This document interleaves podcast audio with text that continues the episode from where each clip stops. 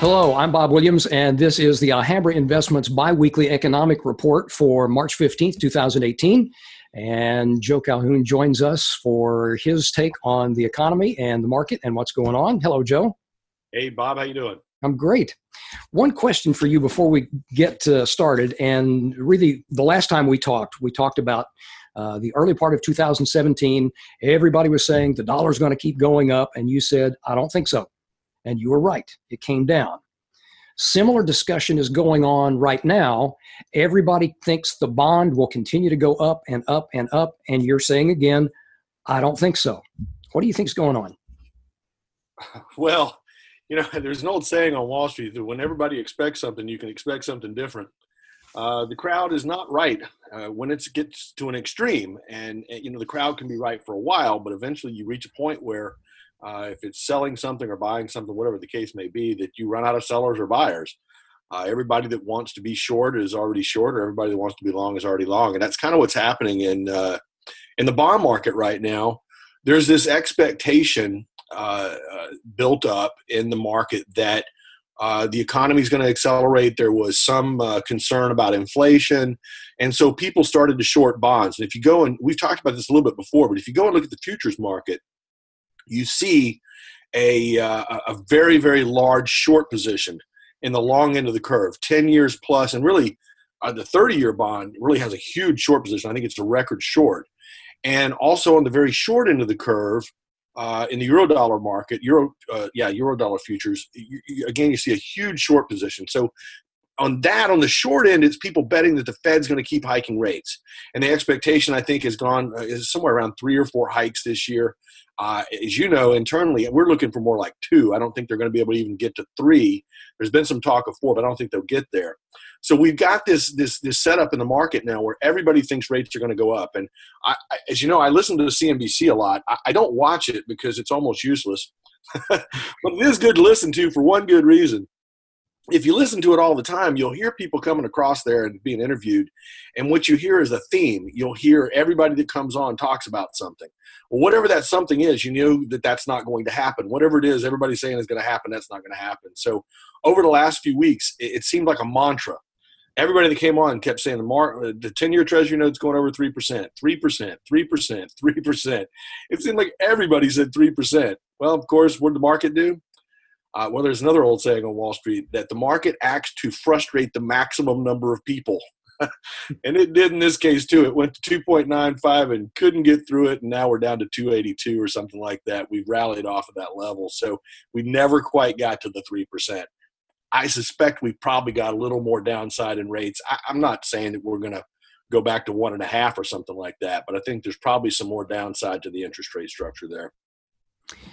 Last December, Congress passed the Tax Act. February 1st of this year, people started to get more money back in their checks. There are lots of opinions whether this is going to have any impact at all, and I think a lot of it is based on political bias.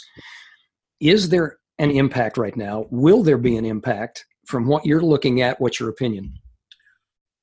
Well, I think there is an impact. I'm just not sure it's the one that everybody was expecting. Uh, you know, we, we got a, a, personal income report last week uh, or over the last two weeks. I don't remember if it was last week or the week before, but we got this personal income report, and personal income did go up uh, 0.4% on the month, which was about as expected, maybe a little better than expected. And most of that gain was primarily from the tax cut. People had more money in their paycheck. But then you go and look at personal consumption expenditures. Did they spend the extra money?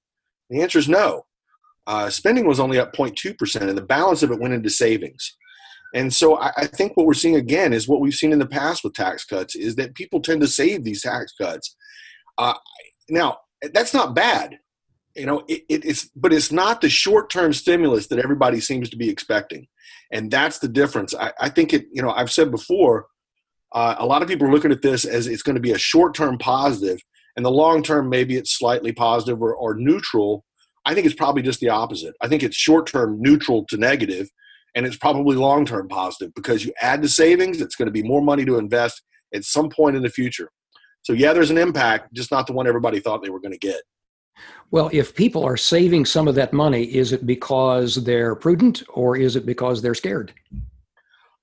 well, that, that, of course is a, a, a, very good question. We don't really know the answer to that, and we can't know the answer to that. Here's what I would say. I, think that if you look at the fourth quarter last year, we saw a surge in spending and retail sales. And I think some portion of that, maybe even a large portion of that, was driven by uh, the after effects of Hurricane Irma and Harvey. Uh, people had to go out and spend money, they didn't have any choice. But at the same time, we also saw a large increase in consumer credit, which was primarily credit cards. Now, I'm just speculating here because there's no way to know what all these where all that came from. But I, I do have a speculation, and I think it's a pretty good one. Um, I think that in a lot of cases, what happened here was people had hurricane damage that they needed to fix, and they discovered that indeed their savings account was not big enough to cover their deductible and they probably used their credit card to make up the difference. And my guess is that right now what's happening is they're paying down those credit cards. Now, we don't have the credit numbers yet. So we don't know what consumer credit did in January, but when we find out, my guess is you're going to see a little bit of a pay down on the credit cards. I guess what I just asked you to do was actually predict the future. And we know that predicting the future versus what's going on right now completely different things. How do you see your job in terms of just trying to figure out what's going on right now? Well, I, I, think that is the key the key thing here that's different about what we do and, and what everybody else is trying to do. I think the vast majority of people in our business are trying to predict the future, which I'm going to here to tell you it's impossible. Uh, you might get lucky occasionally, but it is impossible to predict the future. We spend our time, Jeff and I, uh, doing most of the economic research. We spend our time trying to figure out the present. And by the way, that's not as easy as it sounds. If you think about it, economists are still arguing about the Great Depression. that was 80 years ago. They still haven't figured it out. So when I say we spend our time trying to figure out the present, it's not as easy as it sounds, but I do think it's probably more likely that we're going to figure that out than we are what's going to happen in the future. One of the reports that you watch is the Chicago Fed National Activity Index. What's that telling you right now? And and number one, I guess explain what that index is. Well, the Chicago Fed National Activity Index is one of the broad based indicators that we watch. And look, we look at all these reports. And if you go to the website and read the biweekly economic review, you're going to see a review of almost all of the economic reports that have been released over the last couple of weeks. But the Chicago Fed National Activity Index is one of the broad based indicators. It's kind of like a leading indicators. Everybody's heard of the leading economic indicators, the LEI. And those are pretty good at predicting recession. Uh, they're not great, but they're pretty good. Well, the CFNAI is a, an aggregation of, I think, over 80 individual indicators. And what it does is it, it's, it's what's called a diffusion index. So it's, it, the, the baseline is zero. And what zero means, if the index was at zero, it means that the economy is growing at trend. And if it's above zero, it means it's growing above trend. And if it's below zero, it means it's growing below trend. Now, these numbers don't get very far away from zero. A plus one is really cooking and a minus one means you're probably in recession. Right now, the number is 0.12. So we're just slightly above, uh, slight, growing slightly above trend. And that's consistent with everything else that we're seeing. And really, what we use the CFNAI for is to confirm all of our market based indicators. Um, I've said before, we're, we've been in this range of growth since the middle of 2013. The low end of that growth rate is about one and a half, the high end is about two and a half. What's happened over the last nine months is we is we've migrated from the bottom, uh, the bottom part of that to the top part. We were growing at one and a half. Now we're growing at two and a half. But when we look at our market-based indicators, we don't see any reason to think that's going to break out and keep going higher. And so the CFNAI just confirms that and says, yeah, you're growing just a little bit above trend. If trend is 2, 2.1, we're at 2.5. That's all it means. And a lot of times we're looking out two to three quarters. So has the index confirmed fourth quarter GDP? Yeah, I would say so. Uh, you know, the the previous month, December, was originally reported as a 0.27, but it was revised down to 0.14. And you're right, uh, the year over year growth rate in GDP in the fourth quarter was 2.5. Employment numbers are up. More people are working. That means we've got more tax money coming in. Is that sustainable? Well, that's a good question. Look, the employment report uh, from last month uh, I, I, quite frankly, I think it was, you could probably just call it perfect. It was a pretty good sized gain in jobs over 300,000.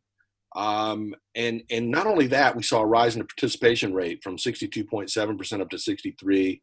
Uh, so we did see a rise in the workforce. And remember, there's really two things that drive economic growth. One is productivity, uh, creating more stuff with each person in each hour of work, or having more people, more a larger workforce. One of those two things, or both of those things, working together, is what produces growth.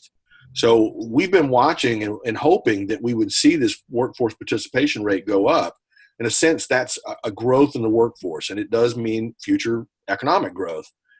Uh, but there were kind of some anomalies in this report that I'm not sure are going to stand up to time.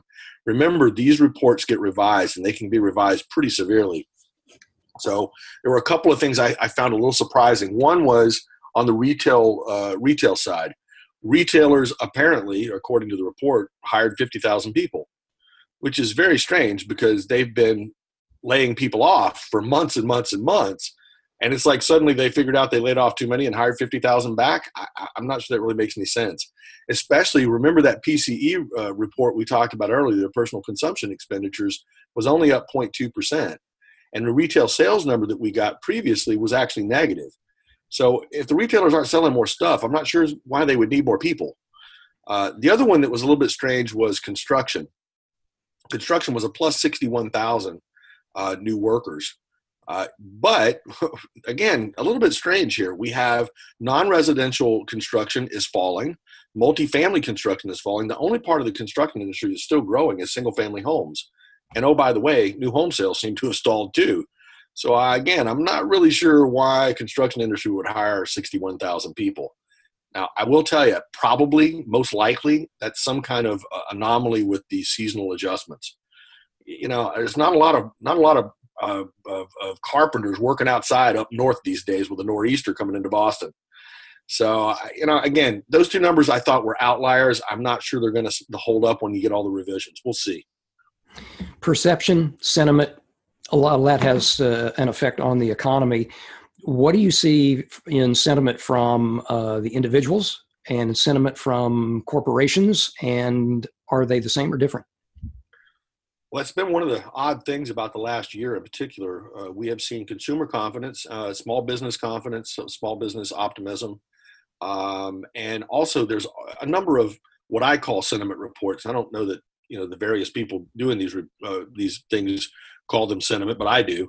Uh, the ISM report, the Institute for Supply Management, which is basically they're interviewing supply managers uh, at, at corporate level and asking them about new orders and so forth and those people have been very very optimistic uh, reporting these you know big gains and new orders and all these things um, and the same thing in the regional fed surveys uh, regional fed surveys like the dallas fed the new york fed the philly fed all of those uh, those uh, federal reserve banks those regional federal reserve banks do surveys of businesses in their area but again their sentiment they're asking people how do you in a sense it's not you know it's how do you feel and we've seen optimism has been huge everybody's optimistic yeah, but they're not spending. Uh, you know, we get this consumer sentiment number, which is probably the high of the cycle uh, out in the last couple of weeks, the consumer confidence number, and yet we get that retail sales number that was negative. Uh, so consumers may be confident, but they're not confident enough to open up their wallet. And the same thing is true on the business side. When we look at those ISM reports and the regional Fed surveys and so forth, they all look really, really positive. And then we look at durable goods orders and factory orders and industrial production, and it doesn't show up. So I'm not sure really what's going on there, uh, but I would say that I would trust the hard data much uh, much more than I would the sentiment type data, the soft data. This is a case where perception is not necessarily reality. Well, yeah, well, yeah. In this case, you know, it's funny. You know, we, we hear we, we we all know that phrase. You know, animal spirits from from John Maynard Keynes. You know, you got to get the animal spirits stirring. Well, we got them stirring. They're just not doing anything. They just seem to be going in circles. So hopefully, uh, you know, they'll start doing some things and investing in the economy and, and get things moving, but it's not happening yet. Since we talked a couple of weeks ago, the president has announced tariffs on steel and aluminum. Has there been an impact yet, or do you think there will be? You know, I, I, want to believe uh, that these things are negotiating tactics, that he is going to use these things as a lever to get uh, other markets open. Uh, but I have to tell you, I'm not sure. This is one of the things that Donald Trump has been very, very consistent on. He seems to believe that tariffs are uh, part of the answer, that he can negotiate a better deal. uh, that these countries are cheating or something, something along those lines, that they deserve, uh, that, that we're not getting what we should get. And he believes that if he imposes these tariffs, that we're going to get jobs back in the United States. I, I, I got to tell you, I just think it's going to end up in higher prices. And if it ends up in higher prices, for instance, steel and aluminum prices go up, there's a lot more companies in this country who use aluminum and steel and are going to see price increases versus the companies and the individuals who produce that aluminum and steel. So no, I, I don't think it's a positive. In fact, I think that uh, the, the risk here is is very very large that you end up in a trade war where everybody's trying to retaliate. And by the way, they won't retaliate in the same way. You know, we put we put tariffs on steel and aluminum, and China puts uh, tariffs on I don't know soybeans. So we'll see what happens, but I'm not very positive about it. Uh, you know what? Let me just say this. I will say this. Uh, something happened yesterday that I think could be a positive sign. Um, Larry Kudlow, uh, who I've, I've met and, and know and did an interview with, with him a couple of times on CNBC, uh, was named as the head of the Council of Economic Advisors for President Trump. Now, I, I don't think of Larry as a really great economist. Uh, and I don't think he really does himself either. Uh, of course, I'm not an economist either, so I mean, actually, I kind of wear that as a badge of honor, because economists haven't been right about much for a long time. But, but what Larry does do well is tell the free market story and the free trade story. And by the way, uh, even more interesting, the strong dollar story. Uh, Larry Kudlow, a number of years ago, started uh, touting what he called King Dollar and he absolutely believes that we need a strong dollar uh, in our economy. And you know that's something that we've talked about many, many times. I don't like the president and the treasury secretary talking down the dollar. You cannot devalue your way to prosperity. And hopefully, Larry, you know, you know what? If Larry does nothing but walk in the Oval Office about once a week and go strong dollar, that might be enough. Well, that leads me into my next question because you've been saying you thought the dollar was going to rally, and in the last couple of weeks, it it did take a run, but it ran out of steam. What what do you think's going on there? Well, you know, I, I think it was another one of those things where uh, everybody got on one side of the market, uh, particularly against the euro, uh, where everybody thought the euro was going to keep going up, and so everybody made their bets that way. And I think it's starting to reverse a little bit. Uh, these things go in cycles, obviously. And look, uh, you know, the dollar was up pretty strong today because of Kudlow. Uh, will that continue? I, look, I, I, don't know. I, my guess is not. Um, you know, it's interesting. The, the, tariffs, in a sense, should raise the value of the dollar. Look, one of the things that, that Donald Trump obviously doesn't get is that markets adjust to offset these things. If you impose tariffs, then the dollar is going to go up to offset the tariff. Now, what was really interesting about it was when he announced the tariffs, the dollar didn't go up. And I thought, well, okay, I'm not sure what that means. Does that mean that the market doesn't believe he's really going to do it? Because I got to tell you, I, it doesn't sound like him. So I'm not sure really what's going on there. But I would say that if they do impose the tariffs, the, the impetus would be for the dollar to go higher. I think you have some upside here. I don't think it's huge. I think this is a counter trend rally. It's a rally in a downtrend, and you will ultimately head lower again. Any last thoughts for this review? Uh, no, I, I think that the, the message here is the one that we've been talking about for a long time. Jeff and I are very measured in the way we look at things with this economy. We've been in this in this trading range, as I said, uh, growth one and a half on the low end, two and a half on the high end. It's basically a two two point one percent growth economy. Until we see something in our economic indicators, and by that I mean the Treasury yield, uh, Treasury curve, Treasury yield curve, credit spreads, until we see something in those indicators uh, that tells us that we're going to break out of that range, I think we have to assume that we're going to stay in it. And so far, everything points to us staying right in that channel. If we're at the top end of the range now, you know what we should expect is to go back towards the middle of the range. We're growing at two and a half. And by the way, first quarter GDP, and we just talked about uh, fourth quarter GDP at two and a half. We had the two previous quarters, second quarter and third quarter last year, were a little over three percent. We got two and a half in the fourth. You had a crummy first quarter last year, so the whole year turned out to be two and a half. Now, the first quarter, if you look at the Atlanta Fed GDP Now indicator, which people, uh, uh, uh, you know, at the beginning of the quarter were, were kind of all excited because the number was, they were predicting 5.4%. But that's a misunderstanding of how the Atlanta GDP, uh, Fed GDP Now thing works. It always starts the quarter off high because they don't have a lot of data. But anyway, the point is that's down to 1.9 And I think that's very consistent with what we're seeing in the bond markets and what we're seeing in all of our indicators, which is that growth is falling off a little bit here. It's not like we're headed for recession, but we're going to fall off. We're going to go towards the middle of that range. And I think that's that's that's okay. You know, it, it's not a disaster. But I will tell you, I think that the stock market probably has to to to to ratchet back its growth expectations some. So you might see the market a little soft here. All right. Thank you, Joe. Thank you, Bob. And if you would like to read all of Joe's report, go to the web address you see on your screen. And while you're there, be sure to sign up for our free weekly research notes. And be sure to come back and join us for our next Alhambra Investments biweekly economic review.